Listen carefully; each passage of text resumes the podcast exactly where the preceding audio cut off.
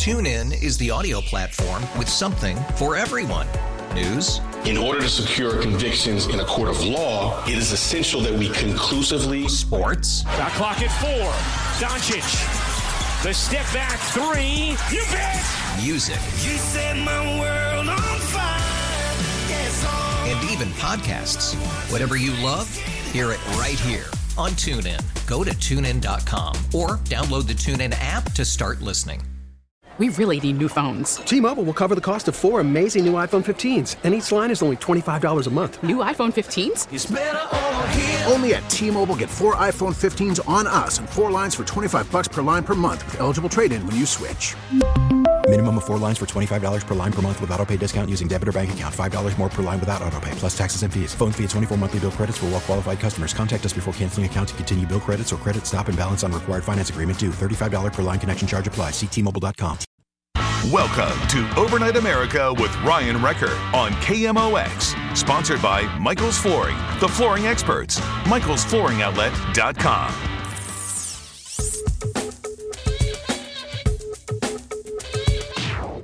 And welcome back. It's Overnight America. And this has been on our homepage at KMOX.com for the last day. And Larry King passing away at the age of 87. Sad to see that. Larry King, definitely a legend in so many different ways. I think when people think about the glory years of CNN, they think Larry King. I think when people think of the decline of CNN, they think of the post Larry King. I don't think that anything that we're seeing today is anywhere near the glory years of that television news network. I should put news in quotes. With uh, the announcement that came out, it said, With our profound sadness, Ora Media announced the death of our co founder, host, and friend Larry King, who passed away this morning the age of 87 at Cedar Sinai Medical Center in Los Angeles. Cause of death not revealed. 63 years he's been on TV and radio and digital media. He did all kinds of different interviews. Bring this up. I wanted to read this story one more time because I keep a copy of Charlie Brennan's Only in St. Louis book. And if you don't got this book, uh, you should check it out because there's great stories in here. Can I read you this one excerpt from the book? And it has to do with Larry King and the potential of working at KMOX. Now, I don't know if you realize this about Larry, but he was actually offered a job here at KMOX, kind of. So let me read this to you. Broadcasting great Larry King was once offered a job at KMOX during a phone conversation with the radio station's late general manager, Robert Hyland. And this is a quote That was one of the craziest phone conversations of my life, King remembered. There was no one like Robert Hyland. It was 1984, and Jack Carney, a very popular broadcasting figure in St. Louis, had passed away. I was doing a national radio show. It had been on for five years and was very successful. I was also doing local television in Washington, D.C. Mr. Hyland called me and asked, Mr. King, who is your agent? Bob Woolf in Boston, King told Hyland. Wolf was a super agent whose clients also included Larry Bird and Julius Erving. He said to me, Fine, you'll be part of the KMOX family in two weeks. King asked, What do you mean? well, Hyland told me, You know, Jack Carney had passed away, and I think you're an outstanding personality. I'm going to call your agent, and we'll be back in touch. You'll be on the air every day from 10 a.m. until 2 in the afternoon, Monday through Friday. You'll love it here. He had no question in his mind that I was going to accept this. Now, when we turned it down, I got a call back from him. said, You turned down the greatest radio station in the history of the planet, he said. You have made an error you will never live down. It was unbelievable, King said. I never met a man who loved his station as much as Hyland loved KMOX. Had I not had the good fortune of having a national show, I would have loved to work for him. Wow. Could you imagine? There's so many different storylines of how things could have changed over the years. Imagine if they extended an offer to Rush Limbaugh before New York did. You know, what if Rush Limbaugh was syndicated out of St. Louis here at KMOX? This was the station that he always wanted to work for, one of two radio stations. And being in Cape Girardeau, just down the road from us here, had a lot of exposure to great Cardinals broadcasts and the talents of KMOX's yesteryear. It's just really amazing, all things considered. This is uh, a radio station that has such great reach. Mr. Hyland, I just every time I learn things about him, it's really amazing little stories like that. The confidence that he had that Larry King, and, and of course, no one would ever turn him down. Wow, isn't that something? I, I, I think about the opportunities that all broadcasters have in their lives and how that shapes the general industry. You know, what if Larry King decided to come to work for KMOX? He wouldn't have been able to do a show on CNN. What did that what would that mean? Who who would have CNN turned to and something like that? Or would CNN have still turned to him and he would have left KMOX and he would have just been a brief blip on this radar? I don't know. I wish I had that chance to ask him. Uh, I've reached out to him a few times. I was really hoping that there would have been an opportunity to uh, interview him on the show and bring him on for some time. That never happened, unfortunately. Um, but you never know. Maybe there'll be other untold stories of Larry King that come out in the next couple of days as people remember him. His unique interview style. He really had a one of a kind style to him. There, there was nothing else like it, really. Uh, and some people compared me to Larry King in the way that I talk to different guests that we have on. The one thing that I hold in common with Larry King and this is actually something that is not encouraged in the broadcast industry. When I have a guest on and I book them for an interview, I book them based on the idea of the interview. So I really don't know much about them as a person at all. Uh, it's not like I do a thorough background check on every single person that comes in. It's it's okay. They represent this organization and they want to talk about this, or they wrote a book and this is what the book's about, or fill in the blank. They're on a radio show and or the TV show, and this is what the, how they can fit in or whatever. And I get a lot of different ideas that are pitched to radio personalities, and I like the smaller ones, the ones that are unknown names, mostly because they seem to be most passionate about the things that they write about. And I book guests based on the topic. And if it's something I find interesting, and if I feel like I could ask them questions or if I'm curious about it, and I know Larry King was very similar. Larry King never really came into an interview scripted. He he didn't even read the books. I, he said that in interviews. I saw this earlier today. Nancy, as part of my Facebook video, the Facebook Live I do, mentioned that yeah, Larry King was just like that. But just like um, some of these authors and any one of them, they'll send books through the mail and they'll say, "Here you go, uh, preview the book you know, take some notes, jot some things down, get an idea for the subject matter, and then uh, it'll be you'll be prepared for the radio interview. Problem is, I don't have enough time in the day to read a book in order to prepare for a 15 minute or 30 minute interview or something like that. So when I book someone, I bring them on, and I, I would say 5% of the time I look at the book before I interview them. I'm mostly talking to them I mean, 100% based on my curiosity of the subject matter. And I'm not afraid to ask them things that are in that realm. And for whatever reason, that seems to work really well for me. And it's not something that works for a lot of people. Larry King, it worked for him and it works for me. I don't know for only two people in America that works for. Probably not. But maybe that's the only similarity I have to Larry King. I don't wear suspenders. I do wear glasses now. Um, I should probably be more like Larry King style. But either way, we lost a legend, a radio legend, a TV legend, Larry King passing away at the age of 87. Mm, he will be missed. Our friend Shane Hewitt, who hosts The Shift in Canada through Corus Radio, we're going to join him in about 15, 17 minutes from now. A lot to get to with him, too. And I saw this, which is kind of fascinating. Facebook is responsible for 94% of child sex abuse images, according to a U.S. tech firm. That is just absolutely remarkable. So I want to talk about that finding as well. Coming up on Overnight America, KMOX. Now back to Overnight America on KMOX. Sponsored by Michael's Flooring, the flooring experts. Michael'sFlooringOutlet.com. I feel like if I wasn't part of a radio station that I wouldn't be on social media anymore, or I would be on it, but I wouldn't check it, or I wouldn't really bother with updating it. But I feel like this is just one of the easy ways to communicate with you, the listener. So if you hate social media and you hate Facebook and you hate Twitter, but you find yourself still on it, we can hate it together. You can find me Ryan Wrecker Radio on Facebook or on Twitter at Ryan Wrecker. And there's two stories here that has a tie-in with this radio show because there's a couple of lawsuits out there. Uh, let me uh, read this one. Facebook responsible for 94% of child sex abuse images reported by U.S. tech firms.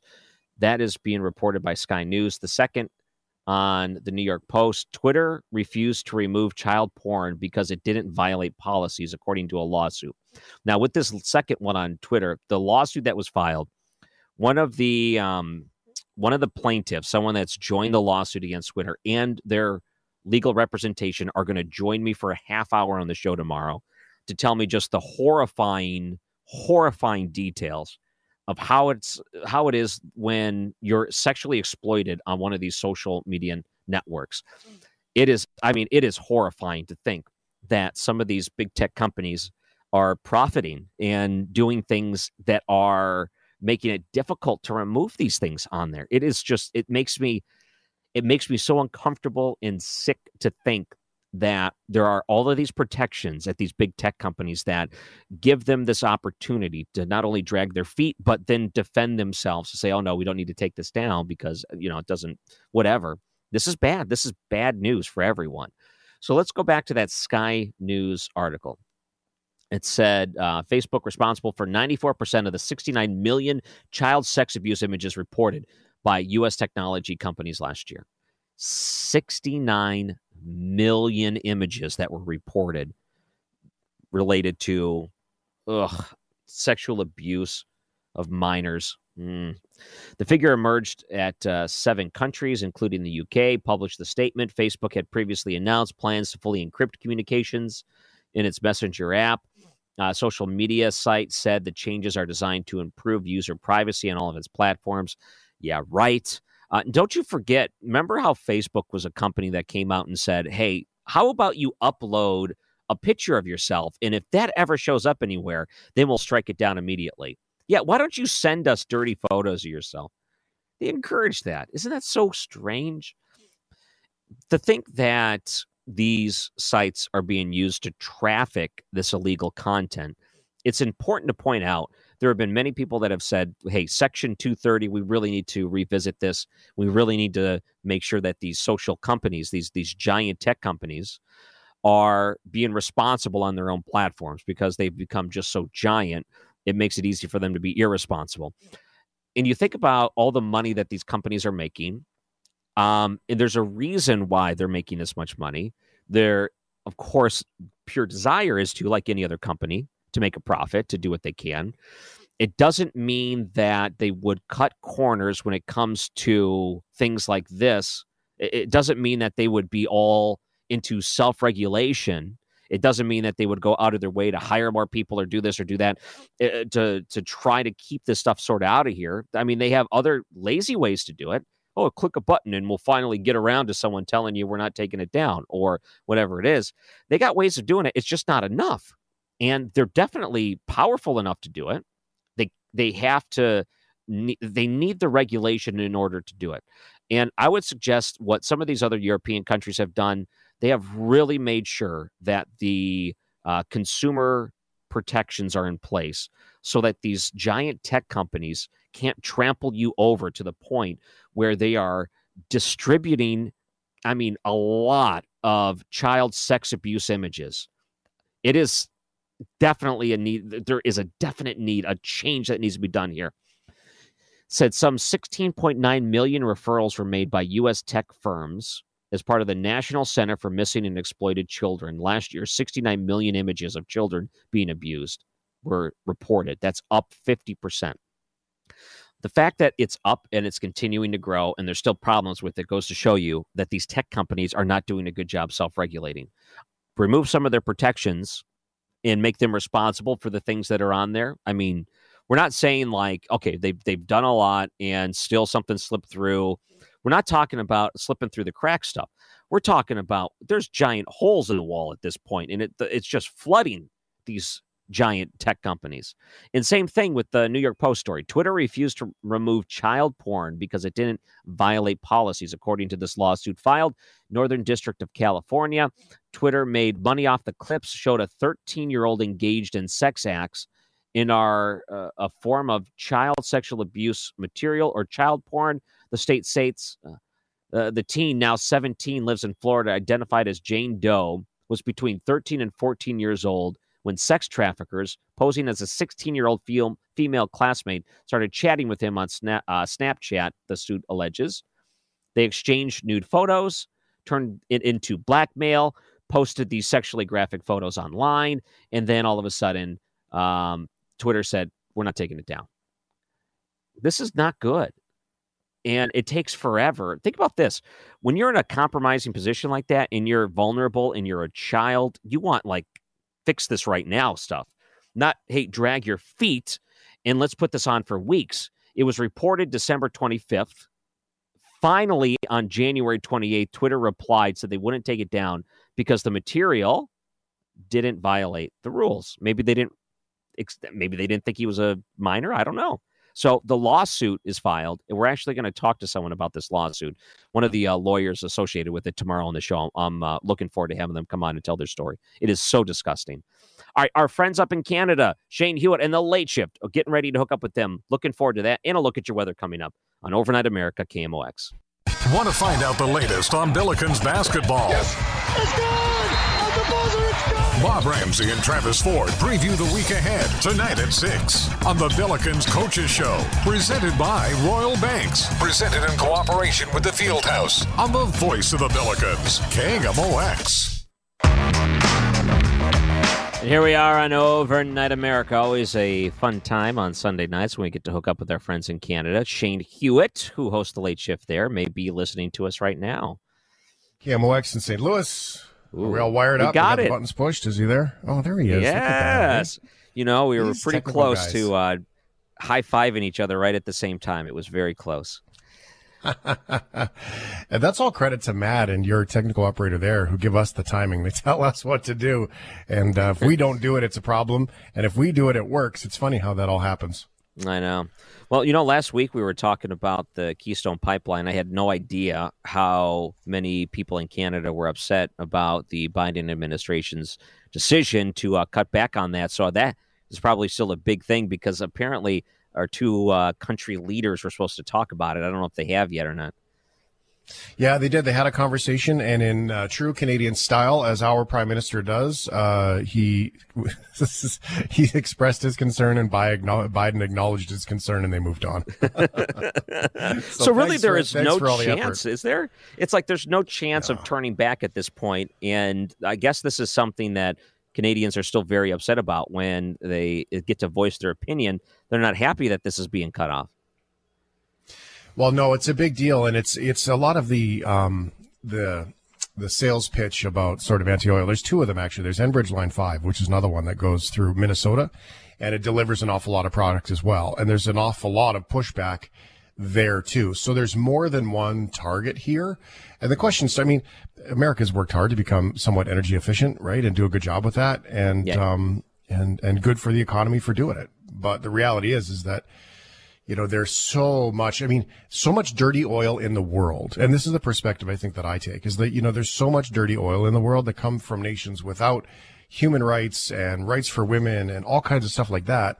And yet North America can be completely self-sufficient and have more to sell to the rest of the world that is the most environmental product out there. And it's getting better all the time.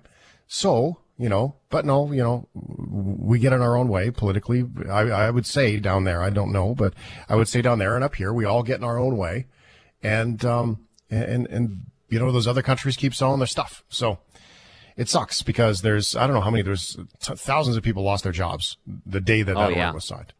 immediately. So- and, and- I down in remember back in the too, right?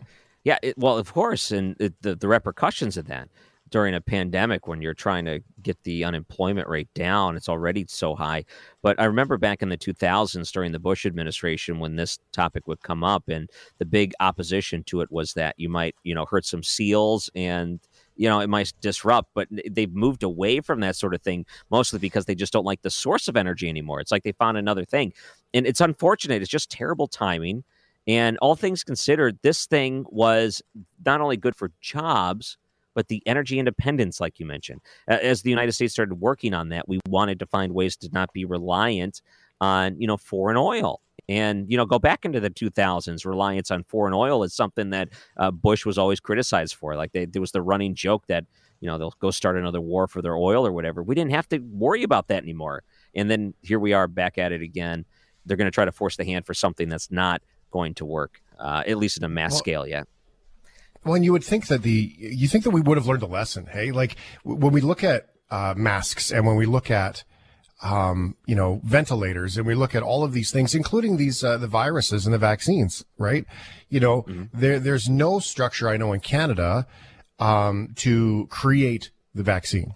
There's all kinds of pharmaceutical research in Canada, but there, there just isn't. So when you look at even things like masks and PPE, we all had to in North America mostly, it's not perfect, like it, mm-hmm. not everything, but rely on other countries in order to save our butt in this. And uh, you heard the stories out of America, and we heard them in Canada too, that the stockpiles of PPE were either you know so old or not enough, and yet mm-hmm. we had to rely on other countries to do it. And you, if if that's not lesson enough in this about, you know, um, investing in Canada, Canadians investing in Canada, Americans investing in America, and we're literally right next door. Car parts go back and forth so many times across the border from being created and put together and assembled, then getting put into cars. Like it's an absurd number of exchange times back and forth. And so, yeah, why can't they figure out this, this economy and, and make sure that it, you know, works for everybody? I, I, I just don't get it. Maybe I'm too simplistic. It could be.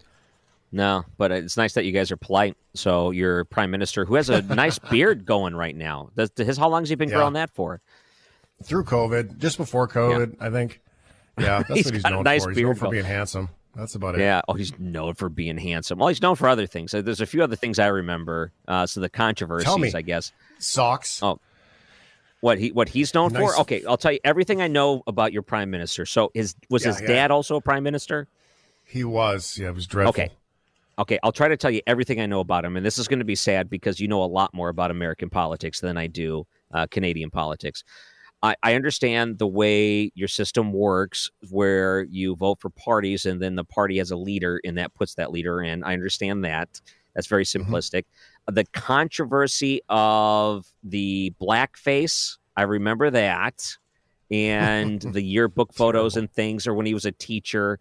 Um, yeah any other controversies? I oh, the only other thing I know is that when he goes on the world stage, they like to show videos of him trying to get a handshake and no one shakes his hand like they like they kind of like look the other way.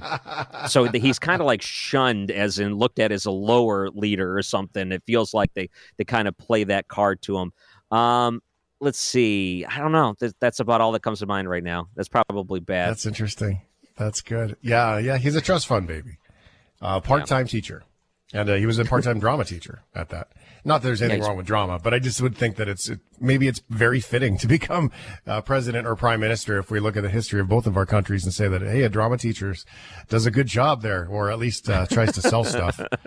maybe he fits in nicely. Maybe we've got this all screwed up. Yeah, boy. Well, that's that's all I know. I, I, should probably know more about this sort of thing, but I, that's about where I'm at.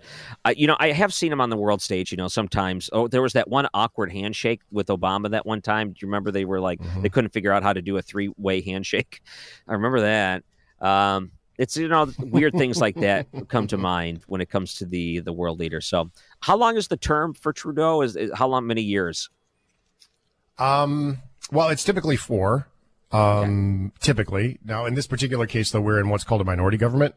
So, mm-hmm. meaning that it's kind of like, uh, it's kind of like how your House and Senate works, right? There's a majority, and they yeah. typically have the votes to get stuff done, right? So, mm-hmm. from that perspective, um, except in our parliament, when it's a minority government, if you get voted a vote of non-confidence, meaning that you couldn't do the deal, uh, then they it will trigger an election. So, for example, he's been in for a little over a year in this second term as a minority leader. He was a majority leader before, minority leader this time. And it's possible, most people are expecting that it's going to trigger an election coming up here in the next 60 to 90 days because Oh, wow. they'll do a non-confidence vote. So it forces, it's non, uh, minority governments are kind of good in that they force parties to work together.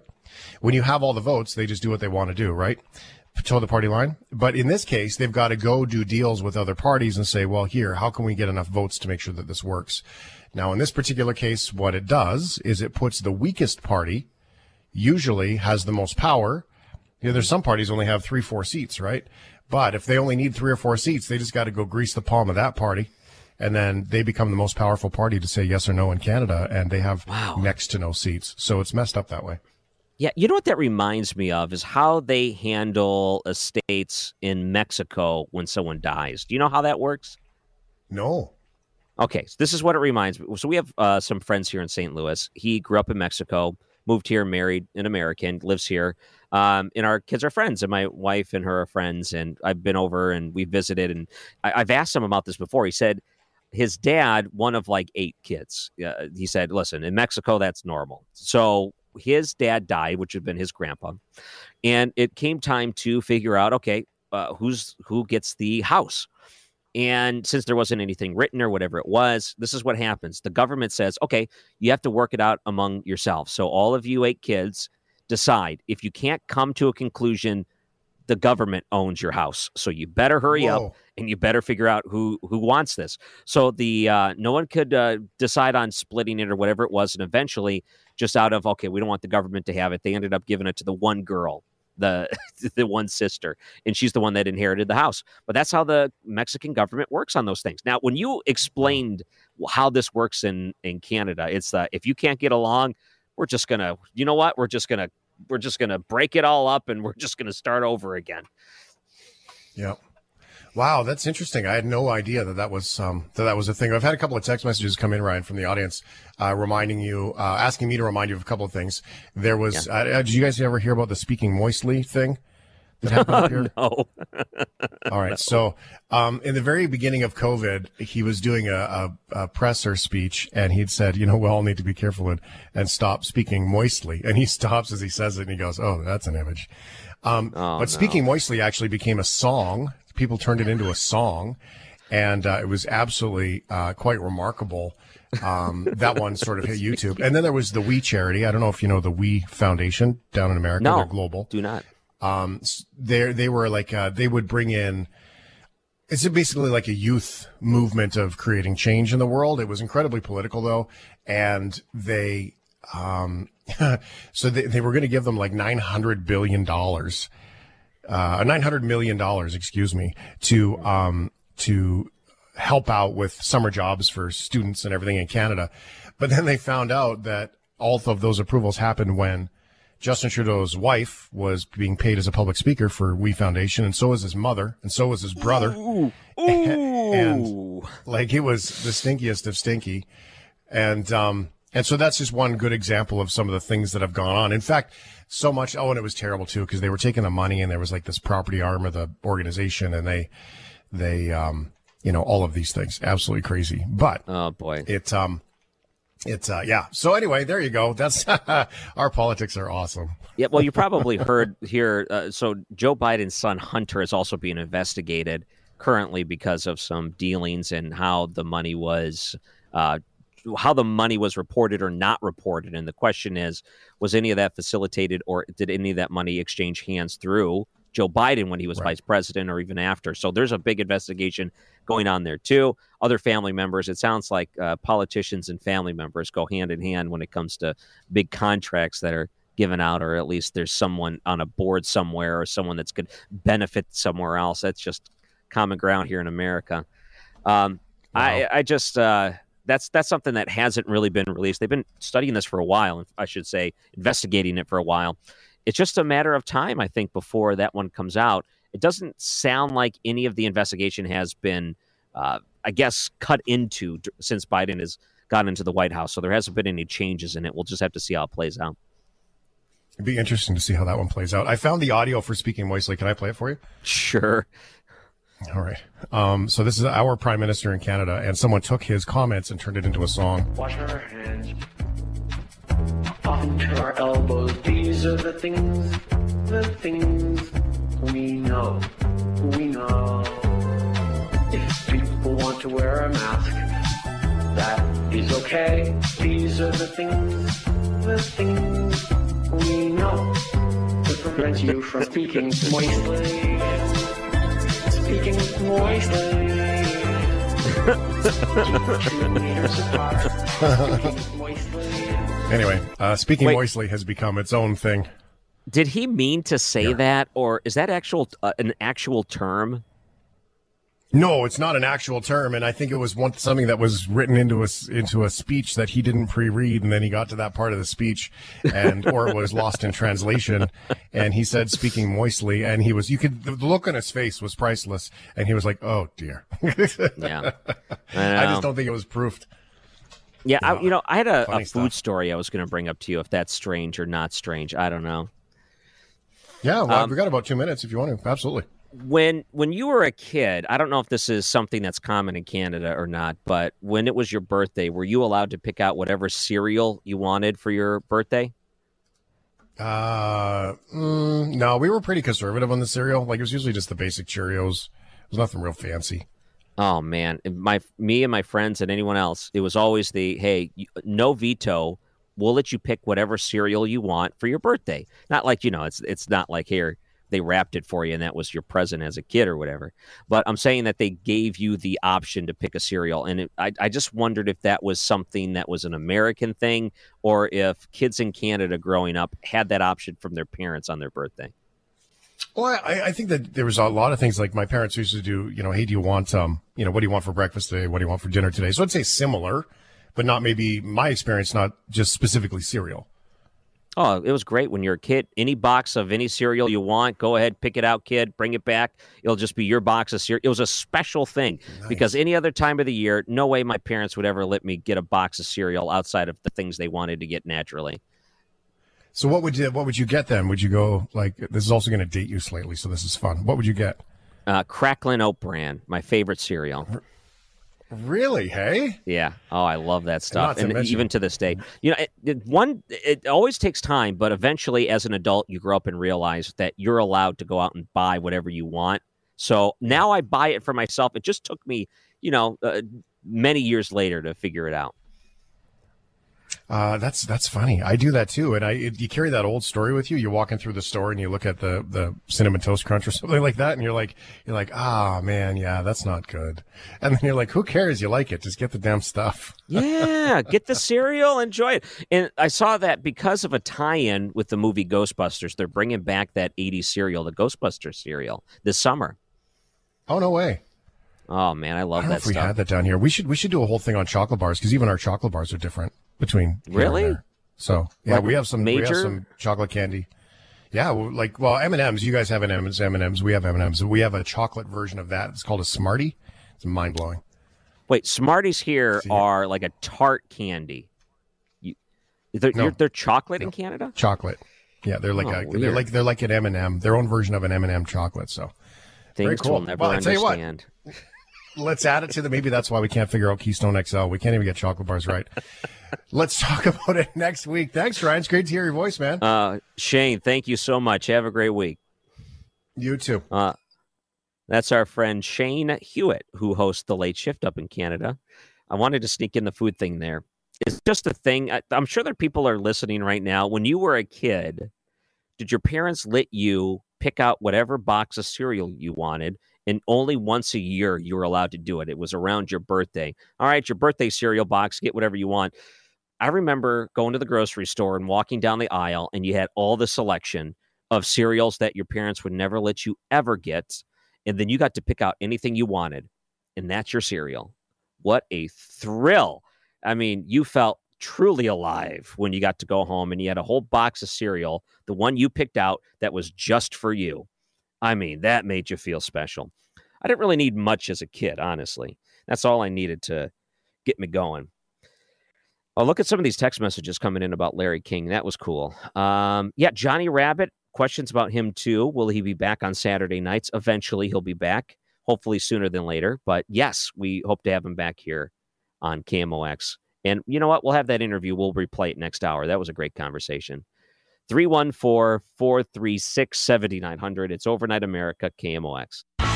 This is Overnight America, sponsored by Michael's Flooring, the flooring experts. Michael'sFlooringOutlet.com on KMOX. This is so good. Got a text message from a friend of mine, Pat, who's listening. And uh, when we were talking about cereals, Captain Crunch with Crunch Berries. Can I tell you a mean story? What I used to do when I was a kid. This this is um, part of the psychological damage I'm sure I had on my sister. So when we were younger, we have a two year gap between us, and when my parents would get Captain Crunch with Crunch Berries, what I would do is I would eat all of the Captain Crunch and I would leave only the Crunch Berries in my bowl. So we'd be sitting there watching Saturday morning cartoons, or I'd be watching Pee Wee Herman or something like that. And what I would do is I'd eat all the yellow Captain Crunch, and then I would say, Hey, look, look, mom and dad gave me all the crunch berries. and she would be so jealous. Why did you give him all the crunch berries? I thought I was so funny. And to this day, whenever I have Captain Crunch with crunch berries, I eat all the yellow parts first and I save all the crunch berries for last. It just became a habit. I don't know why it's like that. But two things to, uh, I guess, tie into the movie of Ghostbusters. They originally were going to put out that brand new Ghostbuster movie in the summer of 2020. COVID hit, and they said, "Oh boy, people aren't going to the theater."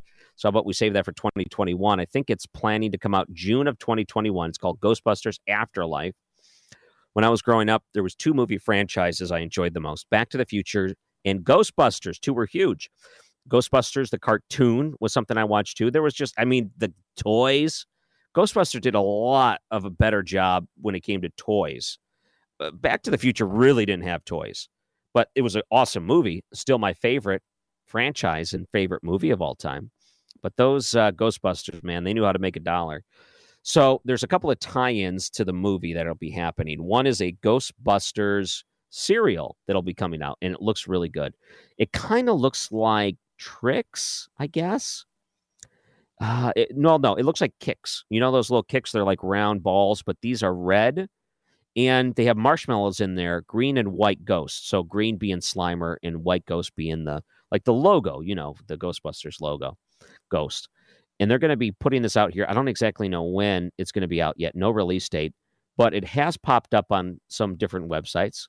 They say it's similar to the 1980s Ghostbuster cereal box. I just don't know exactly what it'll taste like. I hope it tastes like the cereal from the 1980s. I am so looking forward to that. Cannot wait to give that a try. I'm going to go buy. I'm not even going to wait for my birthday. I'm just going to go out and buy it. The other one is Hostess Twinkies. They're making a Twinkie with blue icing in the middle. Uh, so the blue, I see. I don't know where the blue comes in from. It's the blue filling because why not? But Ghost wouldn't it be red filling for Ghostbusters red? And but the white is kind of like the ghost. Wouldn't you want green like Slimer? Shouldn't you do green?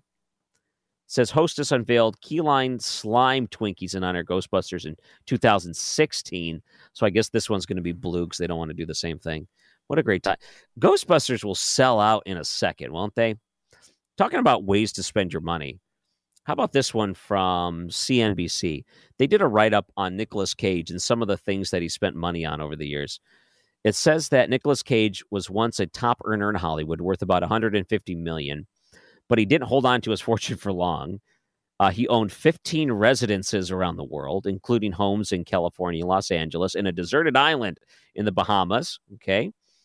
Some of the things he bought a nine foot tall burial tomb, an octopus, a shrunken pygmy head, a $150,000 Superman comic book, 70 million year old dinosaur skull, in which he later returned to the Mongolian government, whoa.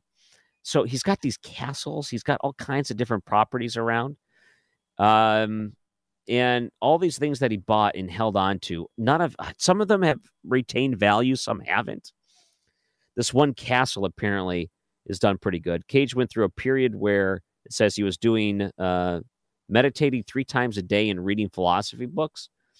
and he found himself seeking out places that he studied about, kind of like what a real treasure hunter would do. He said he started uh, mythology and he found properties that aligned with it. The Holy Grail quest, he said, put him in a search around different areas in England. Most places, he said that he would load up on real estate. Um, one castle he purchased in Europe, 2.3 million, and also a 10 million dollar castle. He bought a countryside for 15.7 million in Newport, New uh, Rhode Island. How would you like to have so much money that you're going around just buying castles and things? You know what Nicolas Cage is mostly known for? Blowing his money and mismanaging his money, like an NBA star. So he's out there running around buying these things. I'm sure there's value in them and he can sell them. I don't know what the real estate market looks right now for a castle, but it's probably not great. And that Superman comic, yeah, sometimes they retain value, but a lot of times it's like going out and buying baseball cards and you're like, "Oh, I'm going to buy all these cards up and this will be great." And next thing you know, the bubble bursts and these cards aren't worth anything. I think a lot of people ran into that with uh, baseball cards, and people are doing them now with like Pokemon cards and things. It's ridiculous. All right, but you know what? It's his money. He can do what he wants. He wants to buy Castle.